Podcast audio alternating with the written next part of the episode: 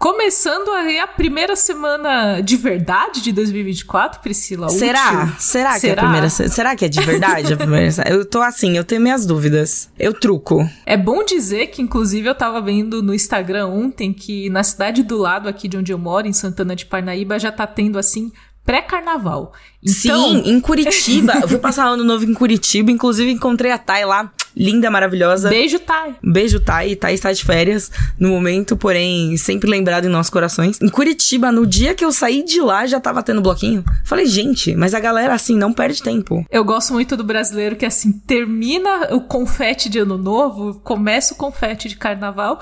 E aí a gente começa esse ano, né, depois de fevereiro. O carnaval Pois vai é. ser fevereiro. É, vai ser em fevereiro. E aí a gente tem muitas coisas, inclusive, em termos de cultura pop, esse ano já começou muito agitado.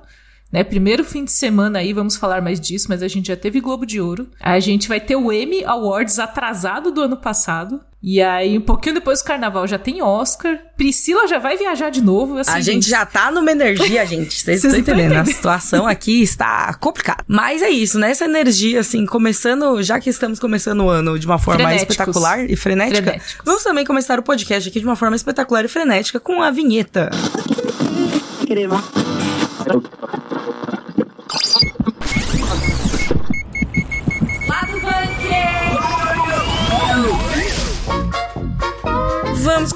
comentar brevemente sobre o Globo de Ouro 2024, que aconteceu aí e, e pessoas ganharam e a gente ficou puta. E é isso. É, exatamente. Mas uma coisa que não deixou a gente estressada, deixou a gente, inclusive, muito feliz, foi o anime de Solo Leveling, que já teve o primeiro episódio lançado aí na última semana. E eu assisti dois episódios, trarei impressões. Ainda nos animes, mas falando de uma coisa que deixou a gente triste, porém, porém hype, porém triste, né?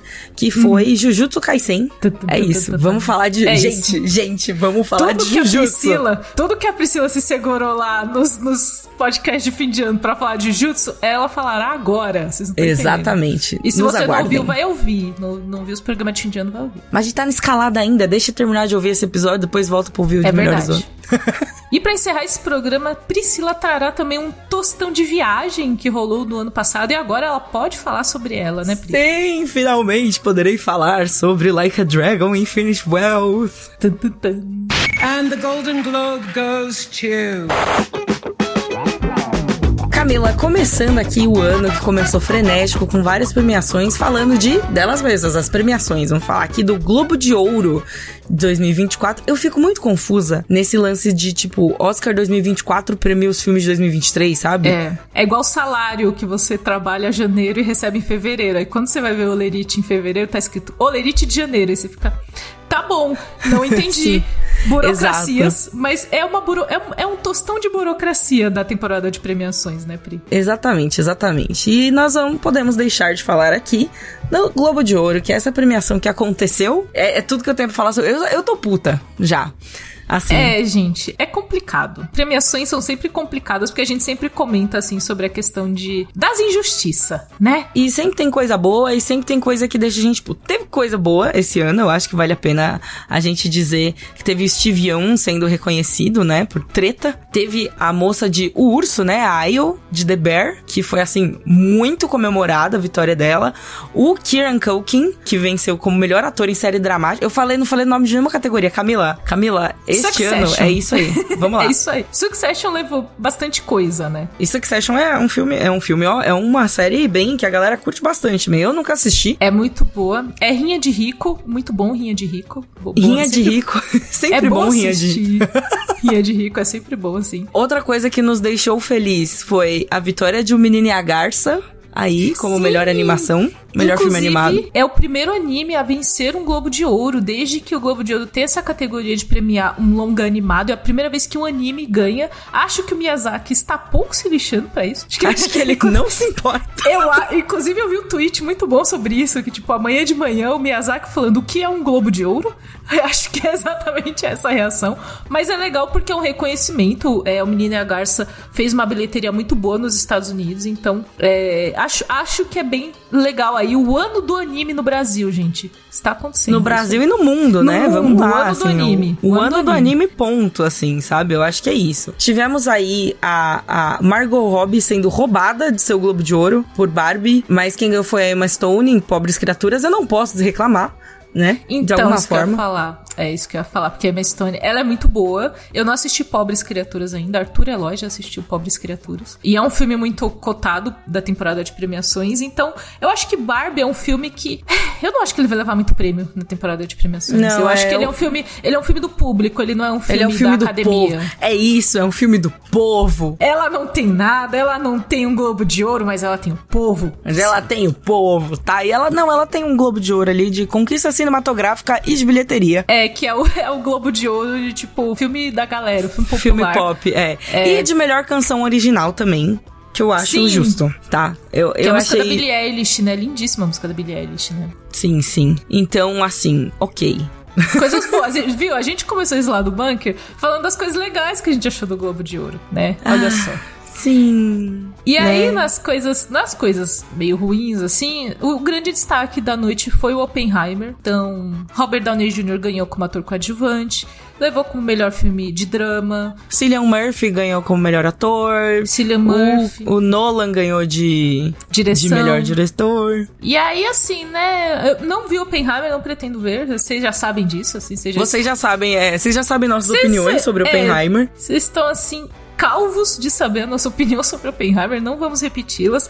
Mas o, o que a gente traz de repetição é um pouco dessa, dessas escolhas, de quem são os votantes e, e como essas escolhas são feitas. Tem muito essa dúvida sobre o Globo de Ouro, porque ele é feito pela academia, pela Associação de Imprensa, na verdade. Não são os mesmos votantes do Oscar que escolhem os vencedores do Globo de Ouro.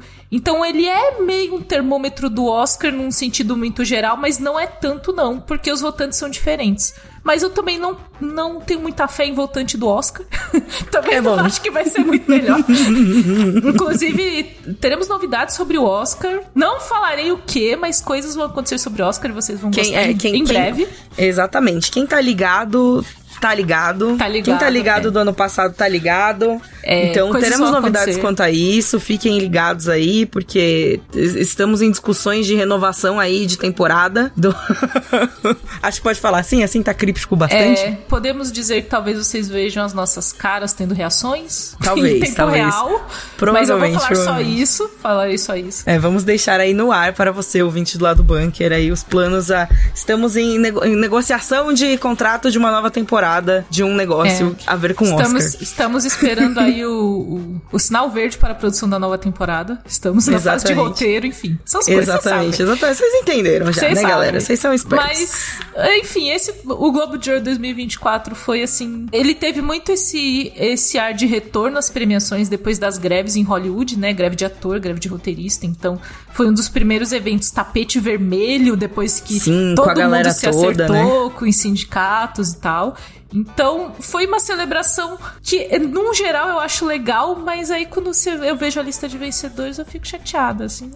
É. É, é meio, é meio decepcionante, né? Tipo, pra mim, pelo menos. Eu acho meio decepcionante olhar assim e falar, tipo, ah, quem a gente imaginou que fosse ganhar, ganhou ali na parte de filme, né? Tipo.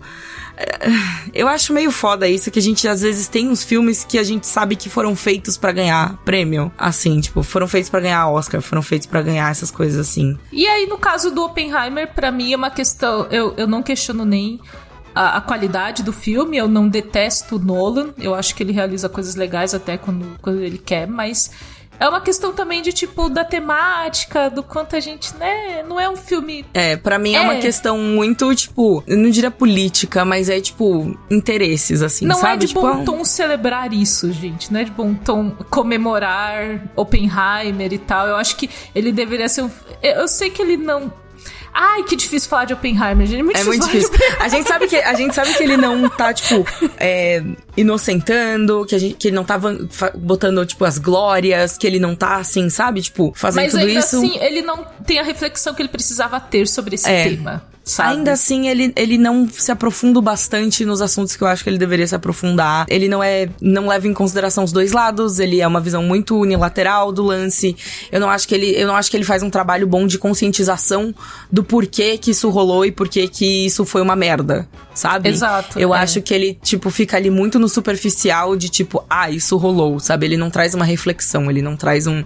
é, ele, ele não traz essa parte assim que eu acho que seria muito importante ele trazer. Por isso sou contra. Enfim, você que nunca tinha escutado lá do bunker está aqui caindo de paraquedas escutando a gente xingando Oppenheimer. Isso já foi dito em outros podcasts, é, em outros episódios, né? Do, do, do lado do bunker e tudo mais. Mas é isso, assim. Então acho que não tem muito o que a gente. É, sei lá. Não tenho, não tenho comemorações quanto a isso. Vou ficar. Vou focar só na parte de séries, que eu acho que as pessoas que foram. que venceram foram muito bem. Foi legal, assim, sabe? Foi a galera legal, que ganhou. É. E geralmente esses eventos também geram alguns memes ali. Teve o, o Kieran Culkin zoando com Pedro Pascal, falando chupa Pedro Pascal, ganhei. tem uns momentos legais. Eu acho, eu acho que isso que eu acho divertido em premiações, né? Junta todo mundo, aí você tem essas interações, pô, o cara de Succession brincando com Pedro Pascal de The Last of Us, assim, você tem esses momentos. Teve os momentos lá do Timothée Chalamet de namorinho com a Kylie Jenner. Eles, nossa, é um casal muito jovem, precisa, você não tem ideia. É um casal muito.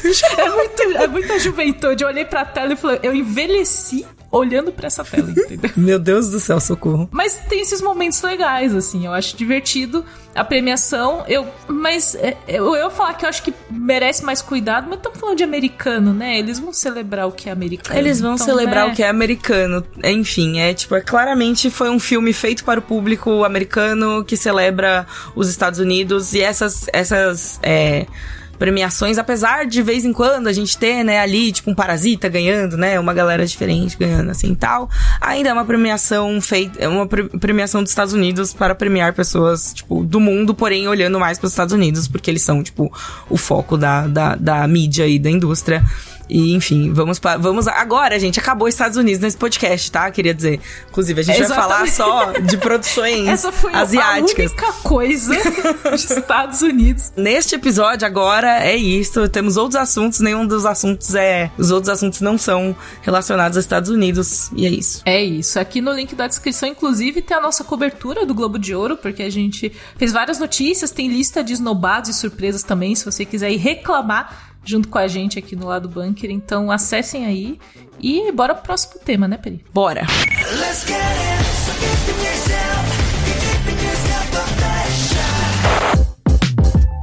Agora é minha vez. Agora eu vou falar feliz. Agora eu vou falar contente.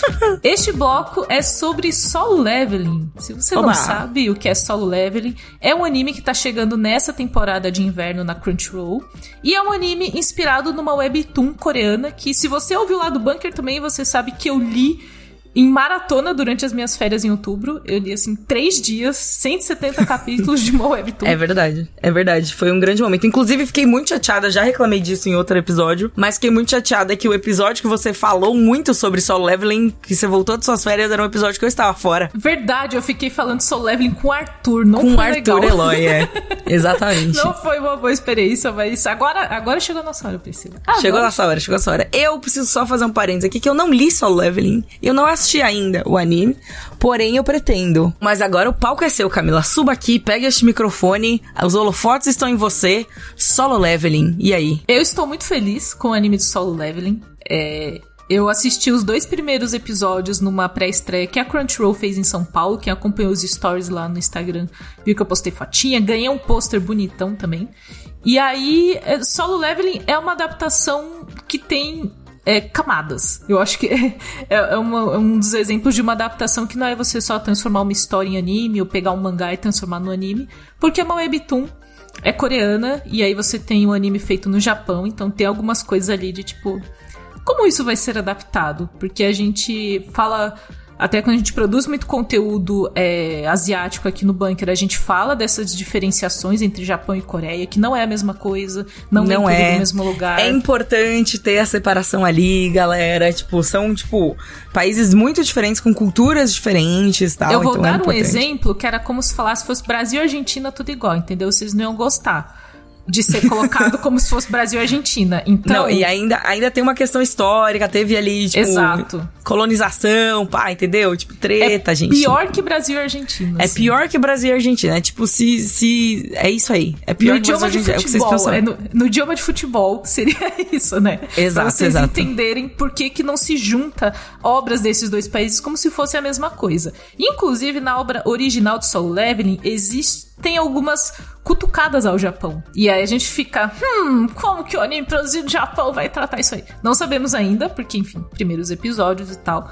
Como adaptação inicial, eu achei muito bom o segundo episódio. O primeiro eu achei meio fraco, mas é um rolê assim: você tem que estabelecer muita coisa no primeiro episódio. É, geralmente, é, os primeiros episódios são, assim, um pouco mais lento, um pouco mais expositivo, né? Assim, bem mais, tipo, ambientação. É, então você tem que explicar, você tem que é, explicar por que aquilo é um perigo, por que aquilo você precisa consertar, mas ainda assim eu acho que eles poderiam ter feito uma estreia melhor, tipo a estreia de Zon 100, por exemplo. Zon 100, o episódio pô, Zon 100 estreia, é muito bom.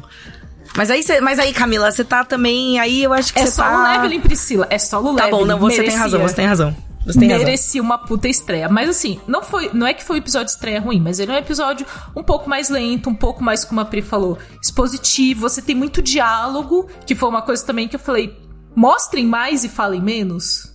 Mostra a coisa. E aí, no segundo, ele mostra. Ele mostra, tipo, por que isso aqui é um perigo? Por que tem que se ter. O que tem dentro das dungeons que é um- uma questão? E aí, Aí, gente, aí não tem diálogo, aí só aí é carnificina e caos, entendeu? Carnificina e caos. É muito Excelente. bom. Que jeito maravilhoso de começar 2024. é isto que precisamos, é tudo que precisamos. Mas o rolê pra mim também, além dessa parte, e obviamente dessa parte das cenas de ação, das cenas grandiosas e tal, o segundo episódio ele foca mais no que me pegou muito de solo leveling, que é essa coisa da natureza humana, assim, de quanto ele traz do tipo instinto de sobrevivência, é, que é uma coisa assim do quanto o nosso protagonista, o nosso protagonista, vamos falar um pouquinho sobre a história, que a gente falou nada da história. Sim, é verdade, é verdade. Aqui hoje a gente tá, gente, tá na. na Emoção. Tá na energia shuffle, assim, entendeu? A gente tá numa energia completamente aleatória. Exato. Mas, basicamente, na história do solo leveling, você tem uma realidade que alguns portais começam a se abrir aleatoriamente em algumas regiões do mundo. E dentro desses portais você tem monstros, criaturas que são uma ameaça. Em contrapartida, começam algumas pessoas desenvolvem é, uma energia emana, né? Que é uma energia mágica e tal, que você consegue lutar contra essas criaturas e eles se tornam os caçadores. Dentro desse contexto, o Sun Jin-woo, que é o nosso protagonista, ele é o caçador mais fraco de todos. Ele é assim, ceia de Pegasus, nível de, de apanhar. assim, Ceia de Pegasus. Eh, Pra vocês terem uma ideia do nível de apanhar, que assim, até nas, nas batalhas mais fracas, contra as criaturas mais fracas, ele apanha, ele sempre se machuca, ele tá sempre indo pro hospital.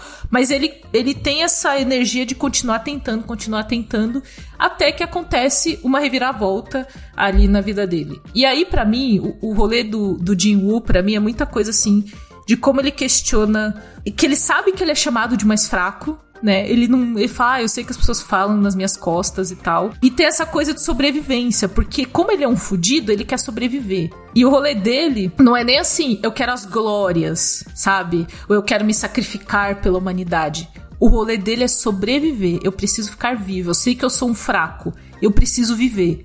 Isso, pra mim, é um instinto humano muito básico, assim, sabe? De tipo, eu quero sobreviver. E eu acho isso muito mais realista do que o protagonista de Shonen, que é o Seiya de Pegasus, sabe? É tipo, ah, eu quero me sacrificar por atender. Foda-se, eu quero viver. Brother, eu quero sobreviver. Exato. Exato. Eu, tipo, Que eu é uma coisa que família, pega a gente muito em Zonsen também, né? Tipo, que aqui eu sei que a gente tá falando só level, mas Zonsen tem muito isso de sobrevivência também, que o cara é tipo, beleza, o mundo está acabando, apocalipse zumbi, não preciso mais trabalhar, entendeu? É tipo, é muito instinto supremo inicial assim. Só que são os dois, tipo, eu, eu diria, o solo leveling e o Zonsen tá, tipo, um em cada ponta do espectro. Só que Isso. conectados de alguma forma. Faz sentido? Não sei se faz sentido. Faz sentido, porque na verdade o rolê do Zonsen é que ele, ele, ele quer fazer essas 100 coisas, né? 100 coisas pra fazer antes de me tornar um zumbi. Então ele tem uma lista, ele quer realizar coisas, ele quer ter, ele quer ter vivências, né? Ele não quer, tipo, morrer sem ter feito nada. Mas ele meio que tá no energia, eu vou morrer. Quando? É uma questão, mas eu vou, eu vou. Morrer eu vou. E no, no- na questão de solo leveling, é do tipo, eu quero viver. Eu quero uma segunda chance. E aí, a partir do episódio 2, gente, o negócio vira de um jeito assim. O 3 vai ser muito bom, porque a partir do 3 começa a história de verdade. Eu gosto muito quando você chega assim e fala, tipo, o próximo episódio, você já leu assim, você fica tipo, caraca, quando chegar nessa parte vai ser muito bom, sabe? Vai ser muito bom. E aí a gente tem muito essas questões sobre natureza humana, sobre o nosso instinto de sobrevivência, o nosso instinto de tipo, você tá frente a frente com a morte. Você joga um amigo na frente pra você viver? A gente fala que não. Mas talvez sim, porque é uma situação extrema. E a gente é muito. Somos muito falhos em relação a isso. O solo leveling é, é muito sobre isso. Me pegou muito essa parte. E aí, falando sobre a parte técnica da animação, ok. Eu queria mais. eu achei ok.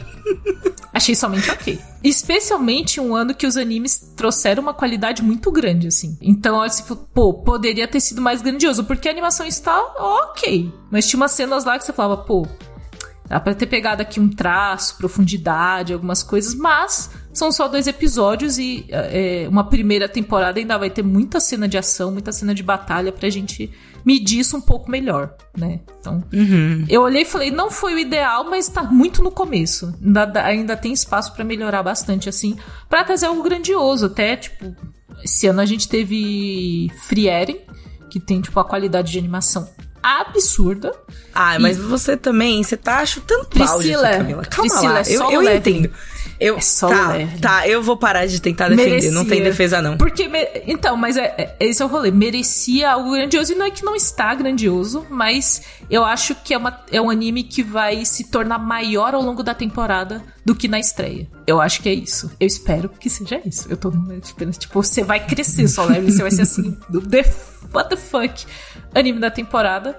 Porque tem potencial pra isso. Aí a questão é sempre essa, né, Pri? O quanto esse potencial vai ser explorado ao seu máximo ali ao longo da temporada. Esperamos que seja, estamos aqui esperançosas, estamos aqui torcendo por ele. Não entendam isso como hate, isso é literalmente... Eu gostei pra caramba, na verdade. Eu- Só que quem lê o Webtoon e visualmente a Webtoon de Solo Leveling é muito linda. Tipo, você olha e fala, pô, É. tem espaço pra mais. Mas não é que foi ruim, não, gente. Eu gostei.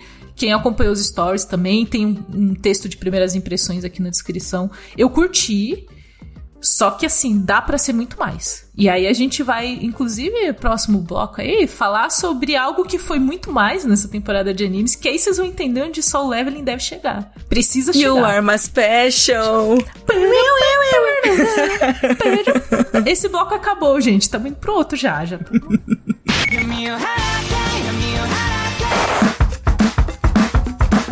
Imado August. Vou cantar todas as aberturas de Jujutsu. Cara, Jujutsu Kaisen. Vamos falar de Jujutsu Kaisen. Aê! Estou de pé, Camila. Camila, eu fiquei de pé pra falar. Ela está assim, de pé, Jujutsu. sacudindo a Maia, assim. Não, Sacudindo a Maia. Não tô sacudindo a Maia porque Não, vocês não estão escutando ela miar. E ela está dormindo. e dormir é ótimo, gente. Quando o gato dorme, Nossa, a gente a Maia feliz. dormir, pelo amor de Deus, deixa dormir. Pelo amor de Deus, É. deixa ela dormir, entendeu? Tipo, não, não, não tô podendo, não tô podendo acordar ela, porque senão a situação fica complicada aqui. Vocês já sabem que ela invade e começa a falar tudo. Cara, vamos falar, vamos sim, vamos falar de Jujutsu Kaisen, vamos falar aqui sem spoilers. Se a gente for ter algum momento de spoiler, a gente avisa, tá? No meio, a gente avisa antes. Mas. O que foi Jujutsu Kaisen, Camila? Jujutsu Kaisen, vamos. Não, peraí, vamos, vamos lá, vai. Eu tô, tô, tô muito a gente, barata a voa, gente assim, tá explicando nada, mas o que A gente- aconteceu. exato. O que é importa é os nossos sentimentos, entendeu? É isso. O que aconteceu é que no finalzinho de dezembro a gente teve o encerramento, né, da segunda temporada de Jujutsu Kaisen, que é a temporada do arco de Shibuya, que aconteceu as coisas tudo acontecendo, acontecimentos acontecitantes. E aí a gente teve o final da temporada que, né, Priscila? Vai lá, agora é você. Vamos lá, gente. É o seguinte: o final te- Não só o final da temporada, mas essa temporada inteira de Jujutsu Kaisen, ela, ela foi muito intensa, né? E assim, ela começou muito bem. Mas muito terrível, de alguma forma. Eu gosto muito da. Eu acho que a minha parte favorita do anime inteiro é aquele comecinho que são, é, pra quem não sabe, Jujutsu Kaisen teve a primeira temporada, teve um filme, né, que é o Jujutsu Kaisen Zero, e ali os primeiros episódios da segunda temporada, eles são um arco fechado flashback. Esse arco fechado flashback é a minha coisa favorita de Jujutsu Kaisen, de tudo, de tudo, de tudo que eu vi Você até não está hoje. sozinha nessa opinião, Priscila. Você não está Não, é sozinha. a melhor parte, assim. A gente vê personagens muito queridos, a gente tem ali toda os bastidores. Os bastidores não, todo o. É um, é um background ali. É tipo. Isso, a palavra é background, isso. Todo o background ali do Gojo com o, o, o né? Ali, o, o. Ai, meu Deus do céu, sabe? Enfim, meu chip. que explica muita coisa de que, que a gente vê na, na, na linha do tempo principal ali muitas relações que são muito profundas que vai além de tipo ser uma amizade ou ser uma disputa é, é muito além disso. E esse, essa parte inicial da segunda temporada aprofunda isso pra você chegar na parte da linha temporal corrente e falar tá bom tem muita coisa em jogo aqui. Exatamente, tipo, realmente mostra, né, assim, todo o- Ai, não sei, gente. Aquela parte lá é muito boa. Quem assistiu concorda. Quem não concorda tá errado. Basicamente é isso. Quem não concorda viu errado, precisa ver de novo. Não, e o mais curioso é que a gente quase sente muito quando voltou pra timeline principal, e aí tem o Itadori, e a gente, tipo, nossa, o Itadori ele não é o protagonista do anime dele. Mas assim, muito desculpa, Itadori, mas é meio que isso. Perdão, Itadori, mas é verdade. tipo, a gente não faz as regras. A gente, tipo, eu queria ver menos dele e mais dos outros. Mas tudo bem, Itadori, você é ótimo, desculpa. Tudo Não é- bem, não Itadori. É pessoal, eu, não é pessoal. eu gosto muito dele. Eu acho ele um personagem muito querido também. Ele é um, é um protagonista que eu não detesto. Isso já diz muita coisa. Mas, enfim. Jujutsu Kaisen, esta obra-prima maravilhosa, magnânima, também faz a gente sofrer muito, né? Então, tipo, ao mesmo tempo que tem toda a parte muito legal e, e, tipo, a animação é incrível. O mapa, inclusive, teve várias questões aí no meio, né? Teve, enfim. O estúdio, ele tá fazendo muita coisa, tá abraçando muita coisa. Tem questões é, trabalhistas aí no meio, de, tipo, dos animadores não estarem sendo, enfim, é, é, É uma questão assim de condições pra que seja entregue um trabalho premium, porque a gente recebe o episódio com uma qualidade legal e a gente fica super feliz, mas a, a que preço esse episódio está chegando assim, sabe? É uma questão muito profunda que nem dá pra gente é, entrar em detalhes aqui e botar. Vocês sabem os lados, vocês sabem numa questão trabalhista em que lado Pri e eu vamos ficar, vocês sabem. Sim. A gente não precisa A aprofundar gente, espera que tanto. você, a gente espera que vocês saibam, pelo menos, né? Porque, enfim. Mas é uma, é uma questão que acaba ultrapassando ali o bastidor do anime, vindo também pra história. Também teve episódios que a qualidade da animação tava um pouco esquisita. E a gente sabe que são por conta dessas questões. Então é meio. É ruim quando o estúdio tem essas questões porque oscila muito, né? Ao longo da temporada, o que você espera e tal. E ao mesmo tempo que você fala, pô, eu sei que a galera tá fudida, né? É bom ter esse tipo de consciência. Dito isso, chegamos ao fim da temporada. Eu queria, eu queria, antes de falar fim da temporada, Priscila, citar, só citar por cima, não vamos falar spoiler, tá? Mas o episódio que saiu durante a semana de CCXP foi um surto, porque a gente estava em CCXP, na quinta-feira de CCXP, estava eu e Priscila, eu falei, Priscila, você viu o episódio? Ela falou, não vi, eu falei, Priscila... Tava nos trending topics assim. Foi, aí foi um momento, tipo, não abra suas redes sociais, não olhe nada. Meu namorado, inclusive, me mandou mensagem falando assim: não abra seu Twitter por nada hoje, não abra. Simplesmente não abra. Eu falei, ok. Simplesmente tá não reaja. E aí, Simplesmente não reaja. Eu tive. Eu queria dizer que eu assisti no hotel comendo macarrão instantâneo. Porque, assim, eu ia assistir em outro momento, eu falei, ah, vou assistir só depois da CCXP e tal, mas tava muito surto e foi um dos grandes episódios da temporada. Foi. Foi, foi terrível. Tudo dói. É, Então, por isso que eu falei que foi grande, eu nem falei que foi bom, ele foi grande, foi um dos grandes episódios, porque, assim, ele foi grande eh, na parte boa e na parte que so queria socar uma parede. Tudo isso meio junto. tudo isso meio junto. Porque não é porque um negócio te faz sofrer que ele é bom, que ele é ruim, entendeu? Ele é bom. Sofrimento assim, não Como é, diria é o bom, Gandalf, nem todas as lágrimas são mal, embora essas sejam um pouco tristes demais. É. Embora elas sejam meio dolorosas, assim, né? Mas tudo bem. É, mas enfim, porque estamos aqui falando muito sobre Jujutsu Kaisen? Duas coisas. A primeira é que Gegeko Tami, a pessoa responsável, né, pela, pela, pela obra, disse que o mangá vai acabar em 2024. Então, estamos aqui, entre, estamos no último ano de Jujutsu Kaisen mangá. Tô falando do mangá. Importante. É, a obra original aí está se caminhando para os finalmente, vai se encerrar aí neste ano de 2024 que, se inicia, que estamos aqui no começo. Então vamos todos segurar as mãos e rezar muito. Até porque no mangá tem muita coisa que já tá bem pra frente e eu nem eu não vou chegar perto de falar de nada, mas assim, a história já tá muito avançada com mais tristeza no mangá, né? Então, né? Tem mais coisa. É, eu queria inclusive dizer aqui, deixar o parênteses que depois do fim dessa temporada eu fui ler o mangá, tá? Ah, é que isso. legal. Obrigado. Que bom. Tá mas Fica você aí tá, informação. você tá começando. É, exato. Não é Tá. uma coisa que eu costumo fazer, mas assim, não vai dar. Eu vou ter que, eu vou ter que ler essa porcaria, sério. E estamos aí. E. Para nossa nossa alegria, né? Nossa, parafraseando aquele meme de Para 2000 e nada, né? nossa alegria. Exatamente, esse meme antigaço, assim, jurássico de Você internet. acha que eu não ia lembrar, Priscila? Claro Não, não, eu, eu confiei em você. Eu não, eu não sei se os ouvintes manjam, se os ouvintes. Se os ouvintes têm idade pra se lembrar Coloquem desse no meme. Google, gente, para nossa alegria, e aí é o resto o Google responde. Vocês vão ver. Exato. Para a nossa alegria, teremos a nova temporada de Jujutsu Kaisen já está confirmada, vai ser animado pelo mapa de novo. É, esperamos que melhorem, né? Assim, por favor, hashtag, por favor, melhorem.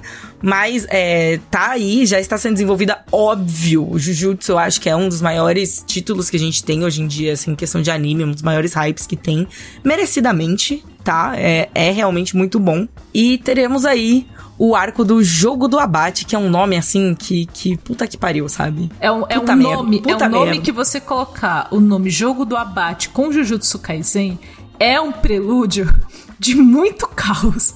Assim, É, é, muito difícil. Olha, é isso, gente. Eu não sei o que dizer. Assim, tipo, o jogo do abate já não abateu bastante, não? Não teve abatimento. Não teve bastante, já não? Tá bom, então. Enfim. Mas é muito isso. legal. é, Eu acho muito legal a capacidade que Jujutsu tem de criar esses personagens que a gente ama muito. É um rolê, é, é uma energia um pouco da época do Game of Thrones, assim. do tipo, você ama este personagem? Pois Hum. então, algo vai acontecer com ele. E aí eu tô esperando que Jujutsu entre na, na dessa virada narrativa de Game of Thrones do tipo os fudidos serão exaltados, os fudidos serão exaltados. Vamos começar a exaltar os fudidos. Quando? Pelo amor de Deus, vamos exaltar essa galera. Tá muito. Tá, tá difícil, tá triste, tudo dói. Mas eu acho que foi uma evolução narrativa muito grande, Pri, assim, de começar a assistir o anime lá na primeira temporada e tipo. Ah, um menino que engoliu o dedo de um demônio tal, e ele vai ser.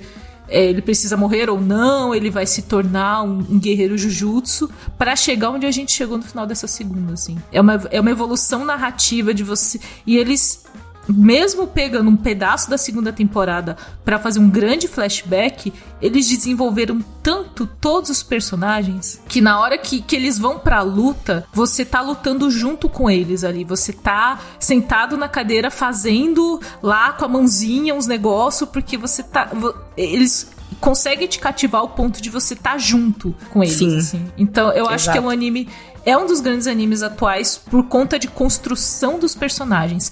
Todo o entorno de- da academia Jujutsu, dos monstros, dos perigos, pra mim é complemento ao que são os protagonistas. E é por isso que é tão intenso, porque qualquer coisa que acontece com eles, A gente sente. a gente tá junto. Se eles estão felizes, brincando, comprando coisa, você tá rindo e falando, nossa, que legal essa galera e tal. E se acontece algo ruim, você tá tipo, não, não acontece nada, não pode, meu Deus, ah, sabe? É como se fossem pessoas que você conhece, assim, é muito doido. Essa é muito construção. doido. Enfim, mas é isso, gente. Jujutsu Kaisen. Emoções, só foi emoções. Senti- gente. sentindo sentimentos com Jujutsu Kaisen. E sem dizer nada, apenas sentir. Estamos todos juntos nessa, gente. Vocês são todos mais specials. É isso. Exatamente. Então a gente aguarda aí. A próxima temporada do, do anime deve chegar só em 2025. Então a gente tem um longo 2024 aí pra, pra se recuperar e talvez fazer como a Pri, ler o mangá. A gente faz um clube de leitura do mangá, Priscila. Bota a galera pra chegar onde você tá e daí vocês vão junto lendo. Parece. Enfim, é, ideias, ideias. Interessante, interessante, é. Ideias, ideias. A gente fala depois disso. Agora a gente vai falar de outra coisa. Like a dragon is going places. So pack your bags and get ready. You're going to Hawaii. Bora encerrar esse programa, Priscila, porque você. Você viajou muito em 2023. Eu viajei muito em 2023, foi um ano extremamente atípico. É, até, assim, enfim, foi um ano diferente. um ano de muito retorno das coisas, né? A gente ainda aqui- ali na, naquela rabeira do pós-pandemia retomando, aí 23 veio assim, voltou tudo, caos, tem coisa pra caramba pra fazer. E entre elas uma coisa muito legal, porque você teve uma viagem de Like a Dragon barra Yakuza, né? Que tem a franquia no modo geral, né? É isto, vamos lá. Estou pronta para falar sobre Yakuza, galera. É o seguinte, não tem um grande... é, começando com um disclaimer, não tem um uma grande, tipo... Não joguei todos os jogos, não sou assim, tipo, sabe? Mas um amigo meu, Jefferson Caio, aí também do meio de Jorno Games, sempre me disse que Yakuza, por mais que fosse um jogo que parecesse terrível, né? Enfim, tem várias questões ali e tal. Ele sempre falou assim, Priscila, se você jogar esse jogo, você vai gostar muito dele. E eu joguei um pouco do Like a Dragon, eu joguei um pouco do Yakuza Zero, né, também, para me preparar para essa viagem, porque eu estava dedicada, estava num mood de videogames, e eu descobri que realmente eu gosto muito de Yakuza, e Yakuza é muito bom. Mas Like a Dragon, especificamente, é tipo, tudo de bom do Yakuza levado à décima potência, assim, sabe? Tipo, é muito bom também, é muito é, divertido. Ele tem uma mecânica de combate por turno, que é muito legal, de você escolher ali seus, seus, seus amigos. Tem um lance meio persona nele, então, tipo, eu já fiquei assim, ah, né, enfim, gosto tanto de persona, né, enfim. Então, tem essa questão toda. E eu fui muito. é, eu fui muito. Foi, foi em outubro? Foi em outubro. Logo depois da BGS, eu embarquei para Nova York naquela viagem misteriosa, né? Não sei se vocês lembram, mas a gente fez assim, que eu até filmei a greve dos atores. Inclusive a viagem que você não estava pra falar de solo leveling comigo quando voltou.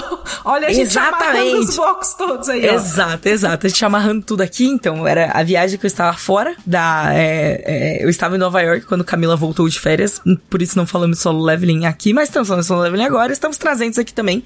Tudo junto, E- gente. Um tudo pacotão, junto. Vocês estão entendendo? É isto, vocês estão entendendo. E aí, nessa viagem, eu tive a oportunidade de jogar umas 3, 4 horas do jogo, assim. Primeiro que foi a cadeira mais confortável. Você que, a- que acompanha o Instagram do Nerd Bunker, você já viu a cadeira. Mas assim, uma poltroninha que você olha e você fala assim, beleza, uma poltrona, né? Tipo, nossa, jogava melhor poltrona que eu já joguei na minha vida, sério, uma pra mim, enfim. E. E, enfim, tivemos a oportunidade de jogar. Também tive é, a oportunidade de é, participar de uma sessão de perguntas e respostas com o produtor do jogo.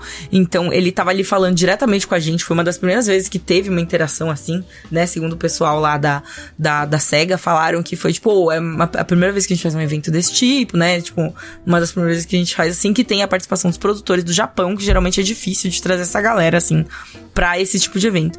Mas rolou tudo, foi tudo maravilhoso. E, e, assim, o jogo é realmente incrível. De verdade. Eu tô muito empolgada pelo lançamento desse jogo. É, ele é uma caixinha de surpresas, cara. Tipo, o primeiro Like a Dragon, ele foi muito uma carta de amor aos videogames. Logo no comecinho do jogo, o protagonista, o Ichiban, ele fala, tipo, ah, não sei o que, não, porque eu sou muito fã de Dragon Quest.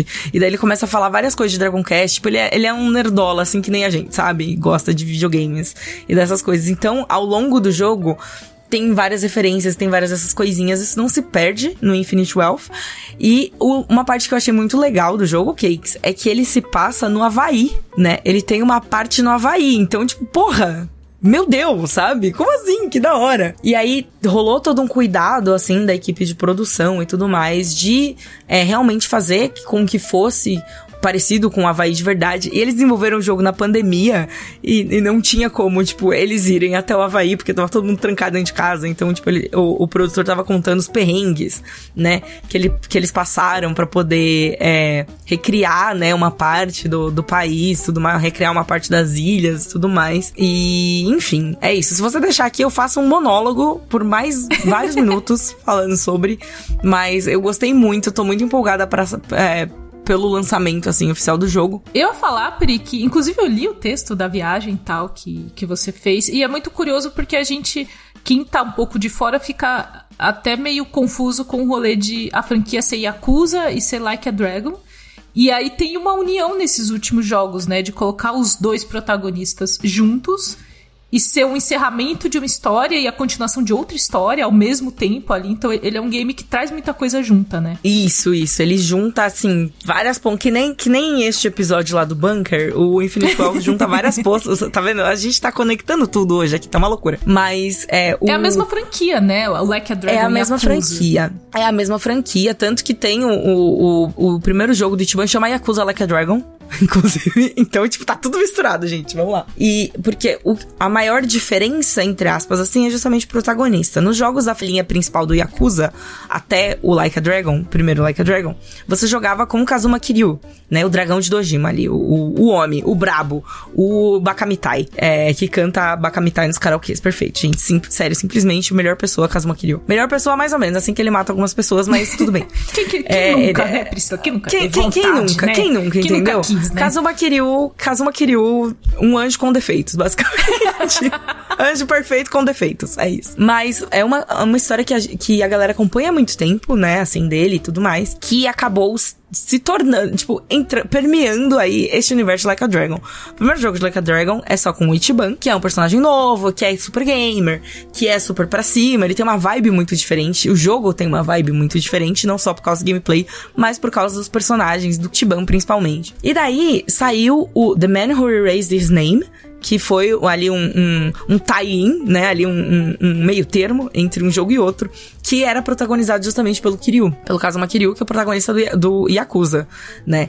Então, esse Infinite Wealth, você vai ter os dois protagonistas. Tem uma parte que você joga com o Kiryu, que é uma parte super nostálgica, é uma parte muito de tipo, realmente prestar uma homenagem a toda. a tudo que este homem já passou, sabe? Então, é muito legal, muito bittersweet, assim, sabe? Deixa a gente com o coração quentinho e ao mesmo tempo meio triste, assim. É muito sobre luto, sabe? E é muito pros fãs, né? Também é muito pros fãs que, que acompanharam a jornada dele nos jogos principais de Yakuza, né? Então é pro personagem e é pra gente também daqui do outro lado, né? Exato, exato. Tem toda uma questão de, tipo, realmente ser uma despedida do personagem, assim, parece, sabe? E uma das coisas que é engraçada é que, que é curiosa, né? Assim, tipo, no contexto acaba sendo. É, não diria engraçado, mas é assim, tipo, porra, sabe? Putz, que sacada. É porque o Kiryu, depois de lutar várias batalhas e tudo mais, ele tem uma última batalha que ele tem que vencer, que ele está ali lutando, que é contra o câncer, justamente, né? Tipo, a doença em si e tudo mais. Então ele tá super debilitado, ele não tem os poderes dele, a super força dele, enfim, é poder, porque assim, poder, super poder não tem mesmo, mas ele é, tipo, muito resistente. E daí, uma das perguntas que foram feitas pro produtor durante a, a nossa sessão de perguntas e respostas e tal, era justamente isso. Tipo, ah, vocês não pensaram em, tipo, deixar o homem descansar, sabe? Deixa ele ali quieto e tal, porque trouxeram ele de volta. E daí o produtor Hiroyuki Sakamoto chegou e falou assim: Ah, mas é porque um Yakuza nunca tem descanso, né? Então até o final dos dias dele, ele tá lutando, entendeu? É tipo, cada dia uma luta nova, assim, literalmente. E, poxa, coitado Kiryu, sabe? Já, já lutou tanto nos outros jogos, já foi assim tão, sabe? O homem não tem um descanso mesmo. Mas é muito legal. E até assim, pra. é- eu imagino que pra pessoas que tenham um contato muito maior com a franquia, vai ser assim, O momento. de destruir né? o coração, entendeu? Vai ser tipo de rasgar o coração do meio, assim tal. E é muito raro um personagem ter um, um- um lado de encerramento assim, né? De tipo, de ir pro lado de uma doença, de uma coisa muito mundo real, né? Geralmente terminaria como um herói, uma coisa heróica, assim, a última batalha dele. Mas é uma batalha agridoce, não é uma batalha que ele vá vencer, né? É. É, é muito doido. É muito doido, assim, como é, tipo, esse estúdio, Ryuga Gotoku Studio, que é o estúdio responsável pela franquia Yakuza e pelo Echo Dragon e tudo mais, eles são um estúdio muito, assim, eles fazem o que eles querem e é isso aí, sabe? E que e bom, é muito né? bom. Que bom, sim. tipo, esse é o principal ponto, eu acho, assim. Tipo, que bom que eles têm essa liberdade, que eles podem fazer esse tipo de coisa. E que o público de Yakuza também é um público muito receptivo, sabe? E o Like a Dragon acaba trazendo um público também que não era de Yakuza.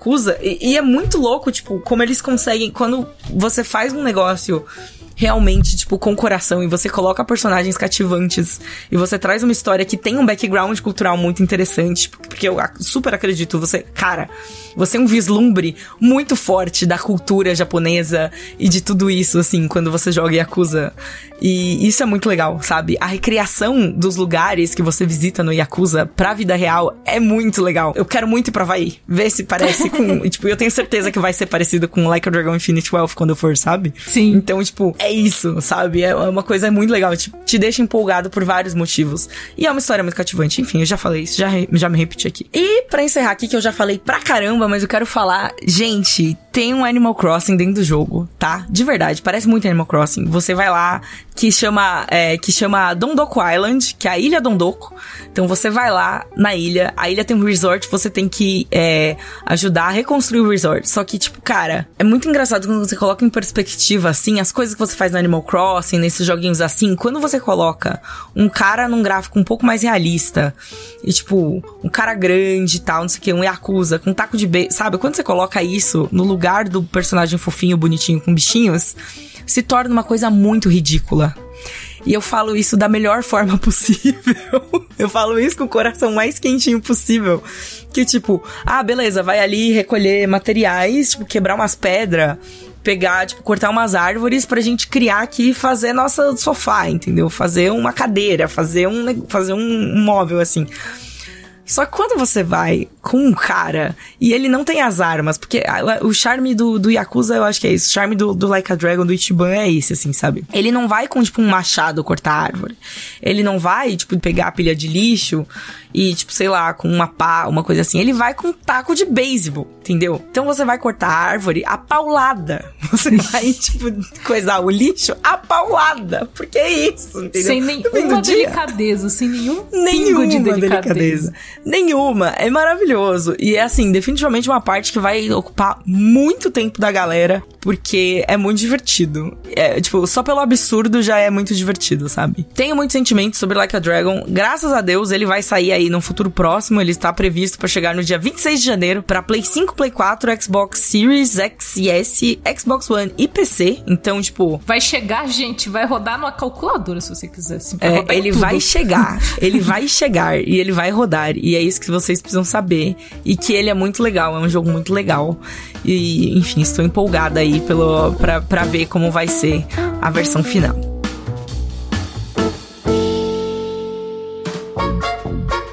Eita, que esse programa foi intenso, hein, Priscila? Deus do céu. Foi muito. A gente, muito caos, muitos sentimentos fortes. Mas é isso, gente. O ano começou, começado agora oficialmente, todos aqui novamente. Acabou todos os recessos, não tem mais nada. Agora é só pauleira e daqui pra frente, só pra frente. Exatamente. Foguete não tem ré, não é isso que eles falam? Nossa senhora, às vezes tem aí. Se você for lançar aí um SpaceX, às vezes tem uma serra aí acontecendo. Ih, não, não vou. Não vou. A gente falou mal de bilionário no outro programa. Não, não, não entrarei nessa seara, mas você sabe o que, que a gente acha, né? Mas- Exatamente. Mas é legal, a gente começa o ano de cultura pop com muita coisa acontecendo. Então, semana que vem estaremos de volta. Vai ter muita coisa já, já essa semana. E aí, semana que vem a gente volta com coisas mais intensas, porque Priscila, inclusive, começa o ano já, já viajando, assim, já no avião. Já na. Exatamente. Eu terei, terei novidades muito quentes na semana que vem. Estou indo hoje, inclusive no dia de gravação deste podcast. Estou indo e estarei voltando a Exato. tempo de gravar o próximo para falar do que eu estou indo fazer hoje. É isso. Exatamente. Não podemos falar ainda, mas vai ser legal, vai ser divertido. E tem mais coisa pra acontecer agora em janeiro. Enfim, gente. É, in- intensidade. 2024 começou na intensidade. Um ano intenso. 2024 intensifaz. É isso. Exatamente. Mas um beijo, galera. É isso, galera. Beijo até semana que vem. Valeu aí por ficar com a gente. Eu vi os programas de final de ano também que foram super legais. A gente fez com coração. Se você não ouviu aí, pegando o gancho do que a gente falou antes, ouçam lá os programas de final e começo de ano que foram bem bons. E Exato. semana que vem estamos de volta. É isso aí. Beijo, galera. Falou. Falou!